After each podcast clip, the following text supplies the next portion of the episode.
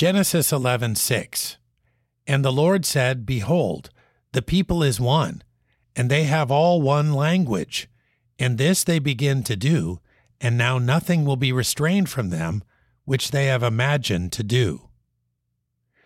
We don't understand all that happened at Babel. The thing we can say for certain is that God was not happy with what was taking place. This verse makes one wonder what exactly had the people imagined to do? The scattering of the people abroad indicates a need for separation due to a collective compulsion to do evil. The most striking aspect of the story is that this happens so soon after the judgment of the whole earth by flood. It doesn't seem to take more than a generation or two for evil to again take hold of a people. In this, we are reminded again that we must teach our children God's way. Indeed, the first ministry we have is to our own families, in teaching them to embrace Christ and His commandments.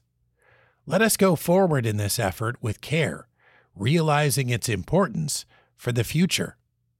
Genesis 11:6 And the Lord said, Behold, the people is one, and they have all one language, and this they begin to do, and now nothing will be restrained from them which they have imagined to do.